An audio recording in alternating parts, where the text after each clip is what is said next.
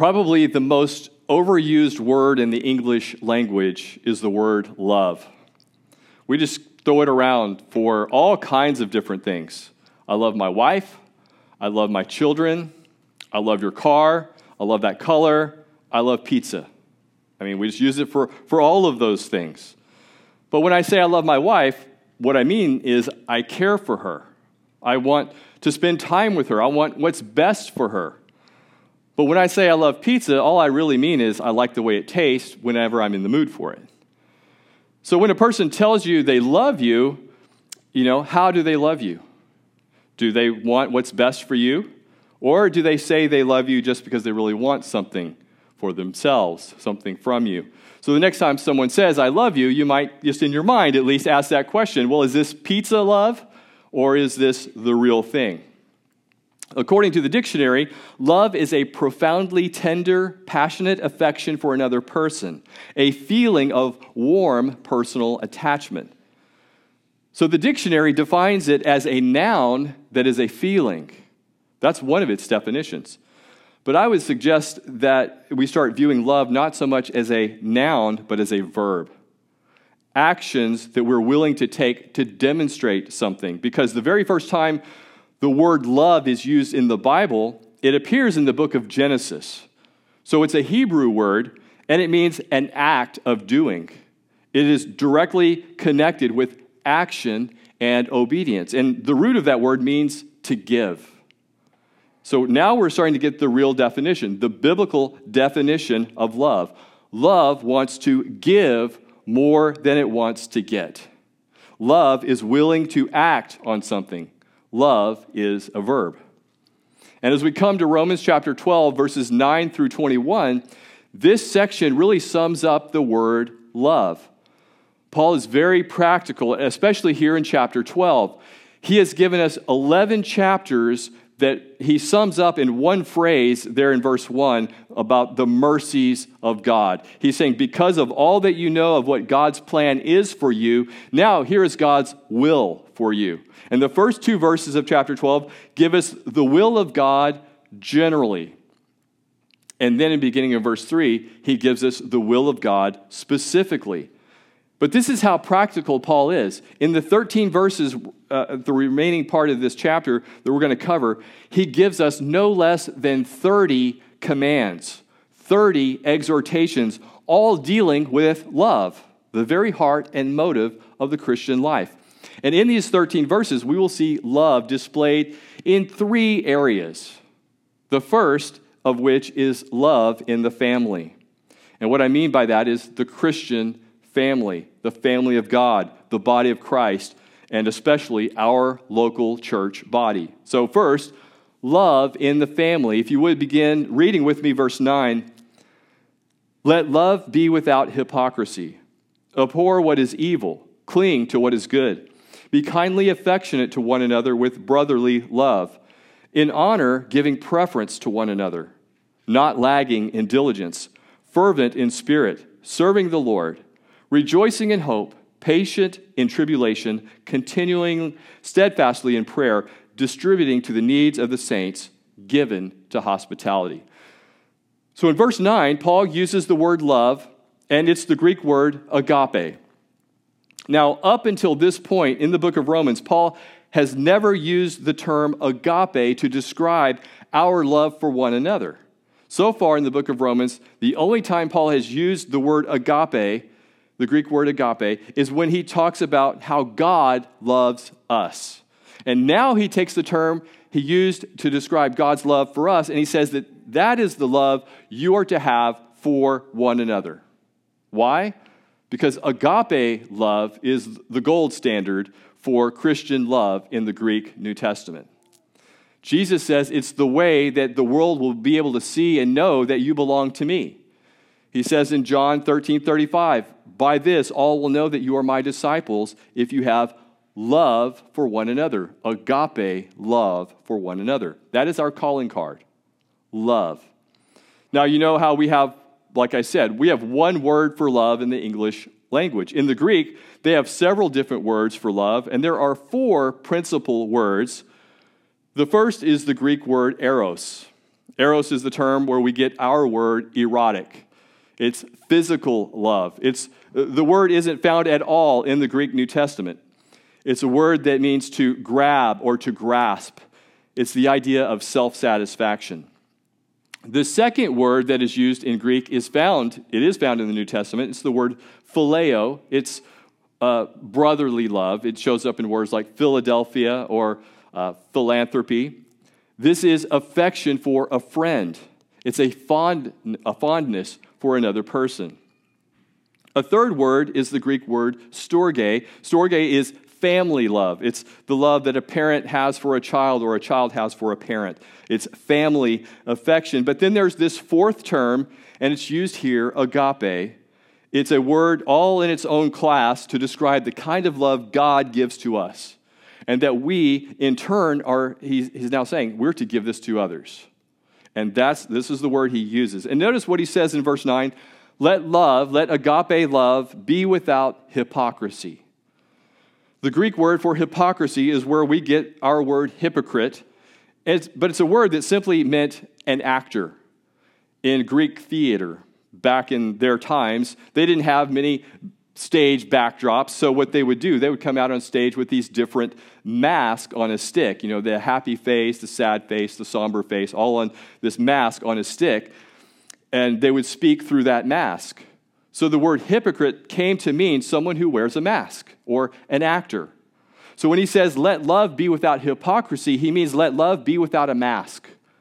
Let it be genuine love, not the kind of love where you give someone a nice, sweet compliment and then you turn and you leave and stab them in the back with gossip. That is fake love. That is love wearing a mask. And the church, the family of God, should never become a stage that is filled with fake love. Matthew Henry said, Hypocrisy is to do the devil's work in God's uniform.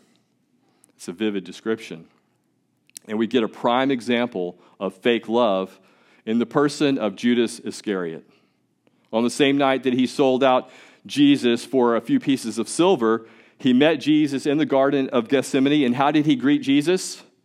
With a kiss. With a kiss. And that so upset Jesus that he even said, You betray the Son of Man with a kiss? With a kiss? I mean, he's, he's surprised. Are you really doing this, Judas? This sign of affection, but in your heart you don't love?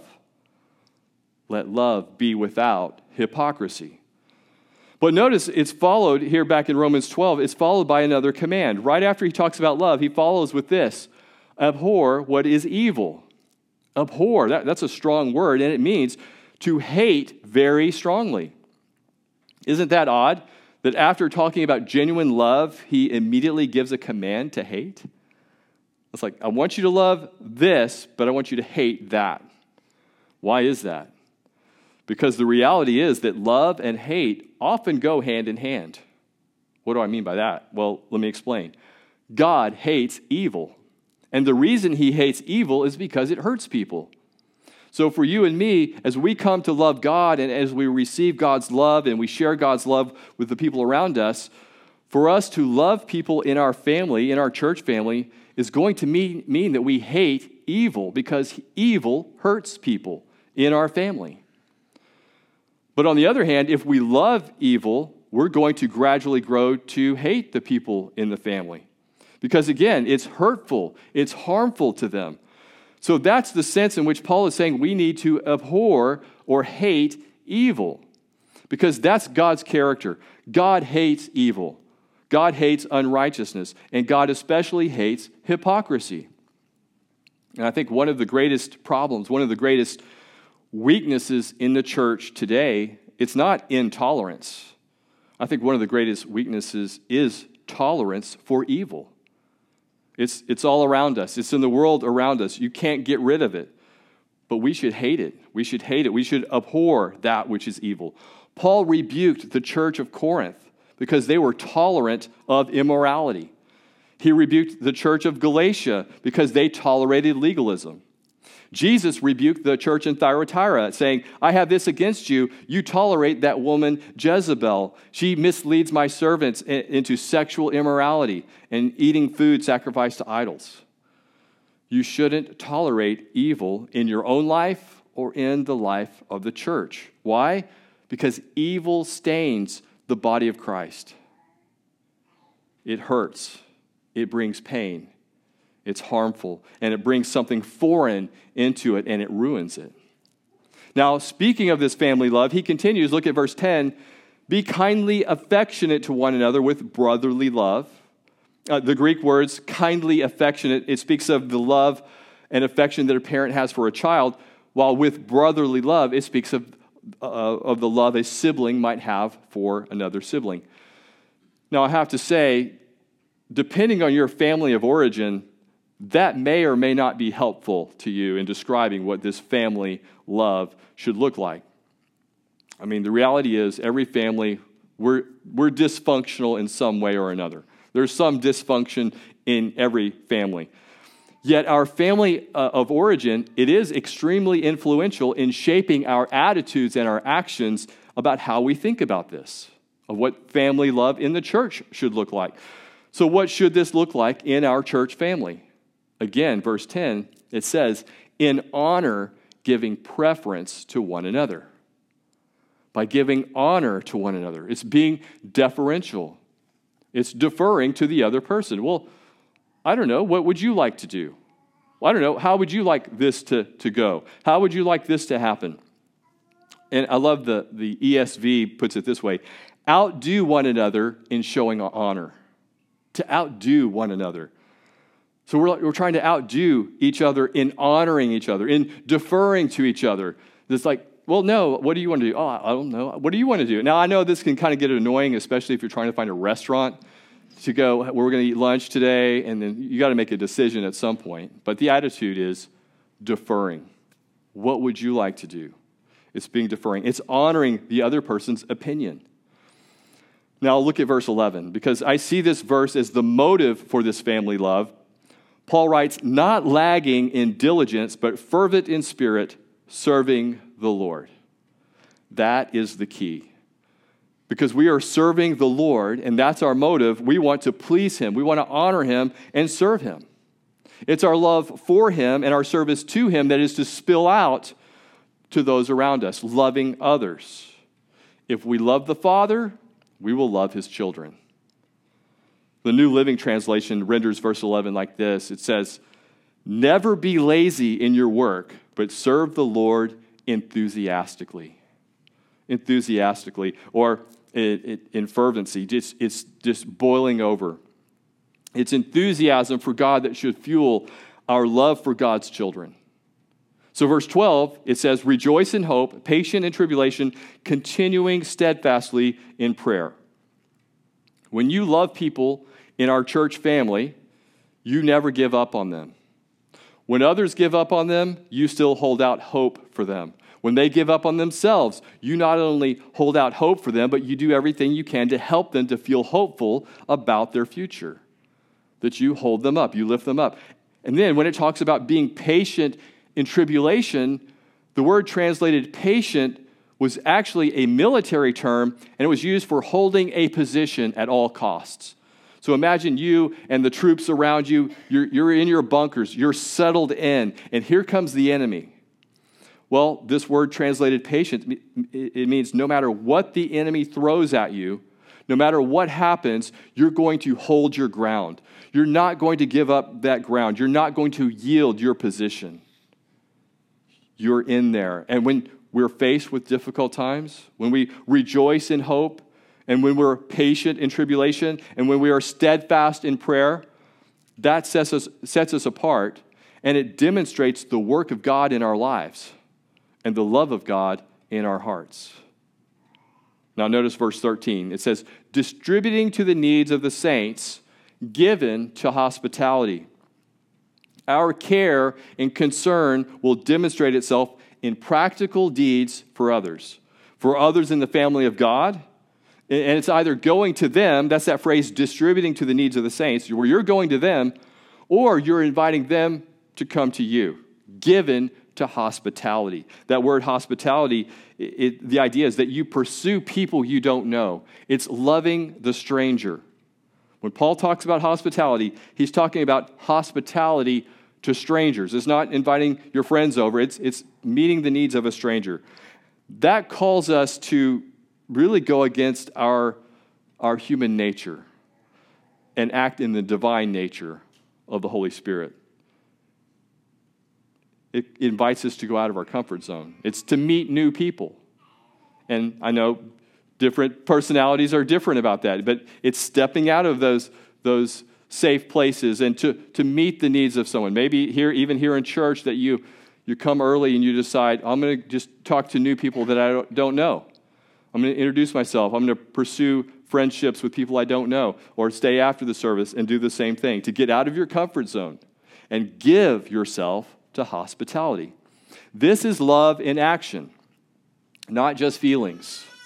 So, this is family love. This is level one.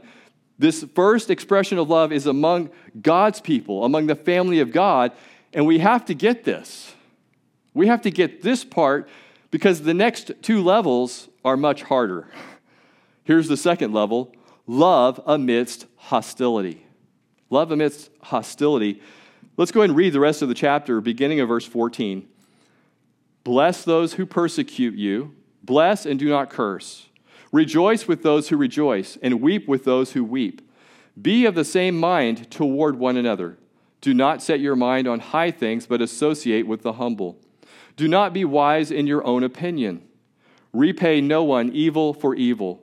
Have regard for good things in the sight of all men. If it is possible, as much as it depends on you, live peaceably with all men.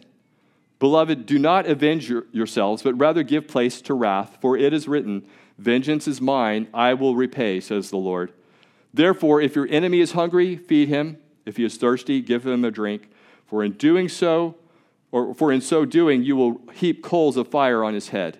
Do not be overcome by evil, but overcome evil with good. So, beginning in verse 14, Paul makes an obvious pivot away from love in the church family to love amidst hostility. He's writing to a group of believers who live in Rome, and Rome was becoming a very hostile environment for Christians at this time. It was already hard, and it was about to get a whole lot harder for them to live out their faith in the Roman Empire. So, how do you show love when you're under pressure from an unbelieving world? Well, to answer that, let's work our way from, gen- from the general to the specific. First of all, notice there are four negative commands in what we just read, where he's saying, don't do it this way. There are also four comparisons between good and evil. So he's saying, uh, don't do it this way, but do it this way. So let, us look again. Look at verse, verse 14. Bless those who persecute you, bless and do not curse. Again at verse 17. Repay no one evil for evil. Have regard for good things in the sight of all men. Verse 19 Beloved, do not avenge yourselves, but rather give place to wrath. And again, verse 21 Do not be overcome by evil, but overcome evil with good. In other words, our love should be independent of the treatment that we receive from other people. So they may curse, we will bless. They may hate, we will love. They may avenge, we will not. Now, I realize this all sounds good in theory, right? We can read this and apprehend it in our minds and go, okay, okay. But let me just say, this is impossible to do apart from being plugged into Jesus Christ. This is impossible apart from abiding in Jesus. If you try to do this on your own, it won't work. You won't last very long trying to do it, you will fail. But when you are plugged into Jesus, when you're abiding in the vine, abiding in Christ, when you're connected with Him, you actually have an endless capacity to show love. You will never get to a place where you can say, Well, I, am all out. Jesus is all out of love of running through me. It just ran dry. That will never happen. We already looked at it back in Romans chapter 5. Romans 5, verse 5, it says, The love of God has been poured out in our hearts by the Holy Spirit who was given to us. So God pours his love into us, and that never stops. He's, he's pouring it out. He's ready to pour it out. So the love that we pour out to others can never stop. As long as we're receiving it from Him, it can go out from us. We have this endless capacity to show love because we can endlessly receive it from His capacity. Loving people who love you, that's easy. Loving hostile people, people who are not sympathetic toward you, that's not so easy. But it's mandated. It's what he's saying. Now, we live, I don't, don't have to tell you, we live in a divided world. We live in a divided country in many ways. And it seems like right now, more than ever before, politically, uh, rhetorically, the language that is used, uh, especially online and in the, in the media, the news clips by different political parties on different issues, it's a toxic environment that if you spend too much time in it, it, it gets on you. But I have a question for you. Who is it that you find yourself perhaps speaking in a derogatory manner? Is there a particular group of people that you find yourself speaking negatively about all the time, using deprecating language about them? Who do you need to stop being so hostile towards? Understand, our love isn't determined by how we are treated by other people. Something to consider, to pray about. Now, I said we're going to go from the general to the specific, so now let's get specific. To be able to love amidst hostility, Paul gives two useful tools. The first tool is to sympathize, and the second tool is to harmonize. Look at verse 15 again. Rejoice with those who rejoice, and weep with those who weep. That's what it means to sympathize. It's when love tries to enter into the emotions of others. When we enter into that, if, if they're up, or if they're down, if they're laughing, or if they're crying, if they're disappointed, or if they're elated, love will try to enter into that emotion with that other person. Do you know the shortest verse in the Bible or in the New Testament for sure? John 11 35, Jesus wept. But when you read that passage, when you're reading through John chapter 11, when you read that passage, your first thought isn't, oh, that must be the shortest verse in the Bible. No, it's more like, why? Why did Jesus weep? He wasn't crying because Lazarus was dead, and that is the context of that particular verse. He shows up at Lazarus' funeral, and it says Jesus wept but he isn't crying because Lazarus is dead. He knows that he's about to call Lazarus back from the dead. So why did he weep? Because Mary and Martha, Lazarus' sisters, were weeping. They were crying. He was entering into their emotional state in that moment. And he's probably even weeping because of the unbelief that he saw in the crowd of people. But it says he wept he entered into that. So that's the first tool to sympathize. The second tool is to harmonize. Look at verse 17 and 18 again. Repay no one evil for evil. Have regard for good things in the sight of all men. If it is possible, as much as depends on you, live peaceably with all men. All men. In, in the language there, that word all, it means, it does mean all. There's no dancing around that all people, believers and non believers, people in the church, people in the world. If it's possible, as much as depends on you, live peaceably with all men. So there's two qualifications here to being a peacemaker. Number one, you initiate it. As much as depends on you, it says. So don't sit there with your arms folded like, you know, I'm only going to make peace if they initiate it. You know, they hurt me, they got to call me. They, they got to start this. No, you reach out to them. And then there's a second qualification to making peace both parties have to want it. Sometimes they don't. And that's why he says, if it's possible. Because honestly, it's not always possible. It's out, you can only do so much, and then it's up to them. You initiate it. You say, Can we make peace? Hey, let's talk about this. Can we pray together about this? And if they say, you know what, go away, I don't ever want to talk to you again, stay out of my life, you're not responsible for that. You are responsible for your motive and your own heart. You can control your response, but not theirs. But never let the inability to live at peace be on your side of the fence. As much as you can, take the initiative, sympathize, and then harmonize. Because love is a verb. So that's love amidst hostility. Now, in this last section, I want to focus in on something very specific, and that is love among our enemies in verses 17 through 20. I want to look at a few verses where he gives explicit counsel for living with and loving our enemies. Look again at verse 19. He starts, Beloved, and isn't that just a sweet way to begin a, a sentence? Beloved, those who are loved, ones, ones who I love deeply. Beloved, do not avenge yourselves, but rather give place to wrath. Give place to whose wrath? God's wrath. Yeah. God's wrath. For it is written, Vengeance is mine, I will repay, says the Lord. Did you know that God is way better at vengeance than you are? First of all, He knows the motives. He knows my motive. He knows their motive. He knows all the details. He knows, he knows my details. He knows their details. And in dealing with that person, He would never hurt them too much, whereas I probably would, left to me. I mean, that's why the Bible says an eye for an eye and a tooth for a tooth. That's the Old Testament law. And it's built in not as, as to, we kind of take that as, well, we need to do this much, but really it's, it's a conservative approach because our first reaction is, well, you know what? You took out one of my teeth, I'm going to take out all of your teeth. You're going to need dentures. Or you took out my eye, I'm going to blind you in both eyes. You're not going to be able to see ever again. That's human nature to one up the other person.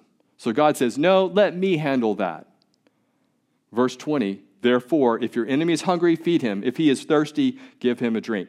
Now, if you actually do that, you're going to blow their mind and probably annoy them. Uh, I mean, in fact, I'll get to I'll get to it, but that's sort of the idea of this next sentence. For in doing so, you will heap coals of fire on his head. Do not be overcome by evil, but overcome evil with good. Now, some of you might be thinking right now, you know, I don't have any enemies. Well, first of all, I, would have to say you don't have a pulse if you don't have any, any enemies, because we all have enemies. Webster's dictionary defines an enemy as one who is antagonistic to another. Does that kind of reframe it for you? Anybody antagonistic in your life that, that you know about? Any of those people in your life? You probably have a bunch of them, right? That are antagonistic. In Psalm 23, David said in his prayer, You prepare a table before me in the midst of my enemies. David had enemies, he had a lot of enemies. Goliath was an enemy. The Philistine army uh, was a group of enemies. The Amalekites were enemies. The Moabites, the Syrians, those were all the obvious enemies that David had. But he had other enemies. His father in law, Saul, became an enemy. His own son, Absalom, became an enemy. His trusted counselor, Ahithophel, became an enemy. Jesus even said, A man's enemies will be those of his own household. Now, why? Why do we have enemies? First of all, because we're human. And we're fallen humans at that. Number two, because we're Christians. And if you love Jesus with all your heart, if you follow him passionately, if you serve him enthusiastically, which means you're going to be vocal at some point, you're going to be vocal about your love for Jesus, that's not always going to go well. Paul gave Timothy a promise. In 2 Timothy 3, verse 12, Paul says, All who desire to live godly in Christ Jesus will suffer persecution. That's one of the promises of God. We don't like to claim that promise very much, do we? That's not our, our memory verse.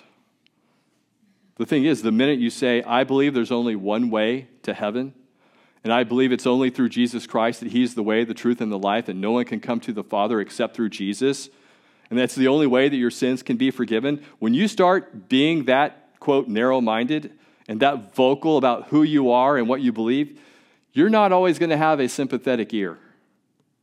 And Jesus tells us why. He says, For men love darkness rather than light. It's like when you, when you go into a dark room and you get used to the darkness in the room, and then someone turns on the light, you know, the bright overheads and you cover your eyes like, turn that off. So that, that's kind of what happens. When you go into a situation and you bring Jesus into that situation, people will, will cover their eyes of their hearts and say, turn that off. Turn that thing off. So persecution happens. Persecution is simply a byproduct of going into all the world and preaching the gospel. It's just a byproduct of it. So, what are we to do when we begin to gather some enemies? Are we to strike back? Are we to hit back harder? Are we to plot ways to make them crazy, just to drive them nuts? Listen, I'll be the first to admit that vengeance can be fun. Uh, it, it can be satisfying. It can feel satisfying and it can even be entertaining.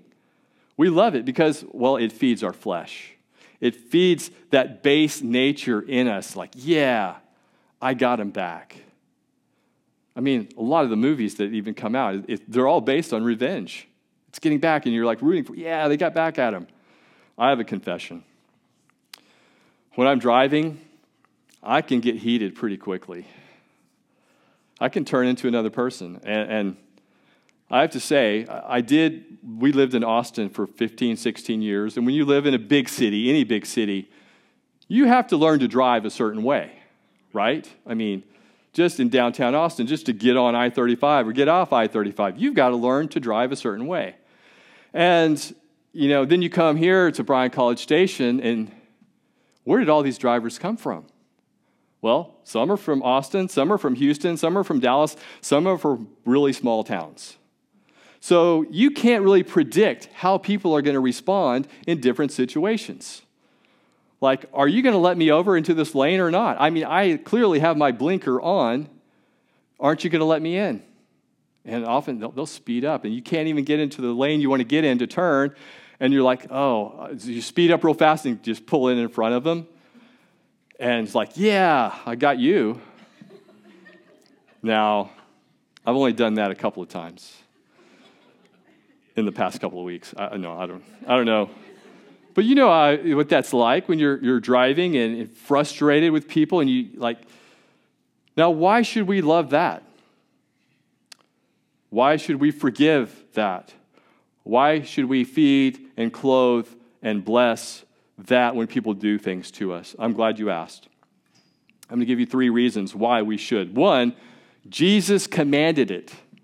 In the Sermon on the Mount, Jesus said in Matthew 5, in verse 43, you have heard that it was said, You shall love your neighbor and hate your enemy. But I say to you, love your enemies, bless those who curse you, do good to those who hate you, and pray for those who spitefully use you and persecute you. Let's be honest, this is so foreign to our thinking. It is so radical because it's so unusual. I mean, who does that? Jesus does that. He did that, and He commands us to do that. He commanded it right there. Number two, Jesus practiced it, He lived it. They hurled insults at him. They beat him. They put crowns of thorns on his head. They pinned him to a cross. And when he was hanging from the cross, did he say, Father, zap them?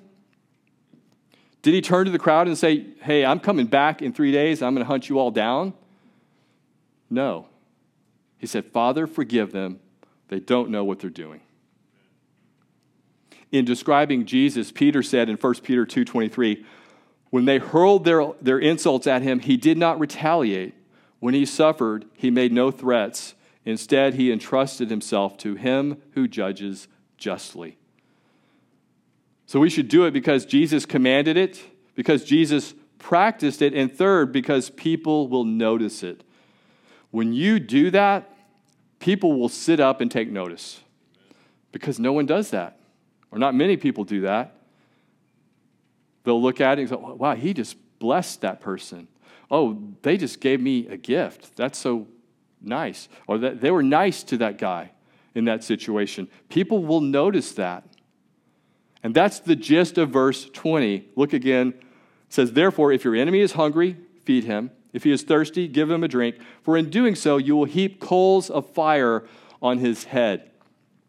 This is it's a reference to an old Egyptian custom when someone wanted to demonstrate public uh, contrition. To, to, they would put a cloth on their head for insulation, and then on, on top of the cloth, they'd put a little pan of burning coals to represent burning pain and shame of guilt. It was a way of saying, I'm really sorry about what I did, and I just want you to see how sorry I am that I'm walking around with these coals on my head.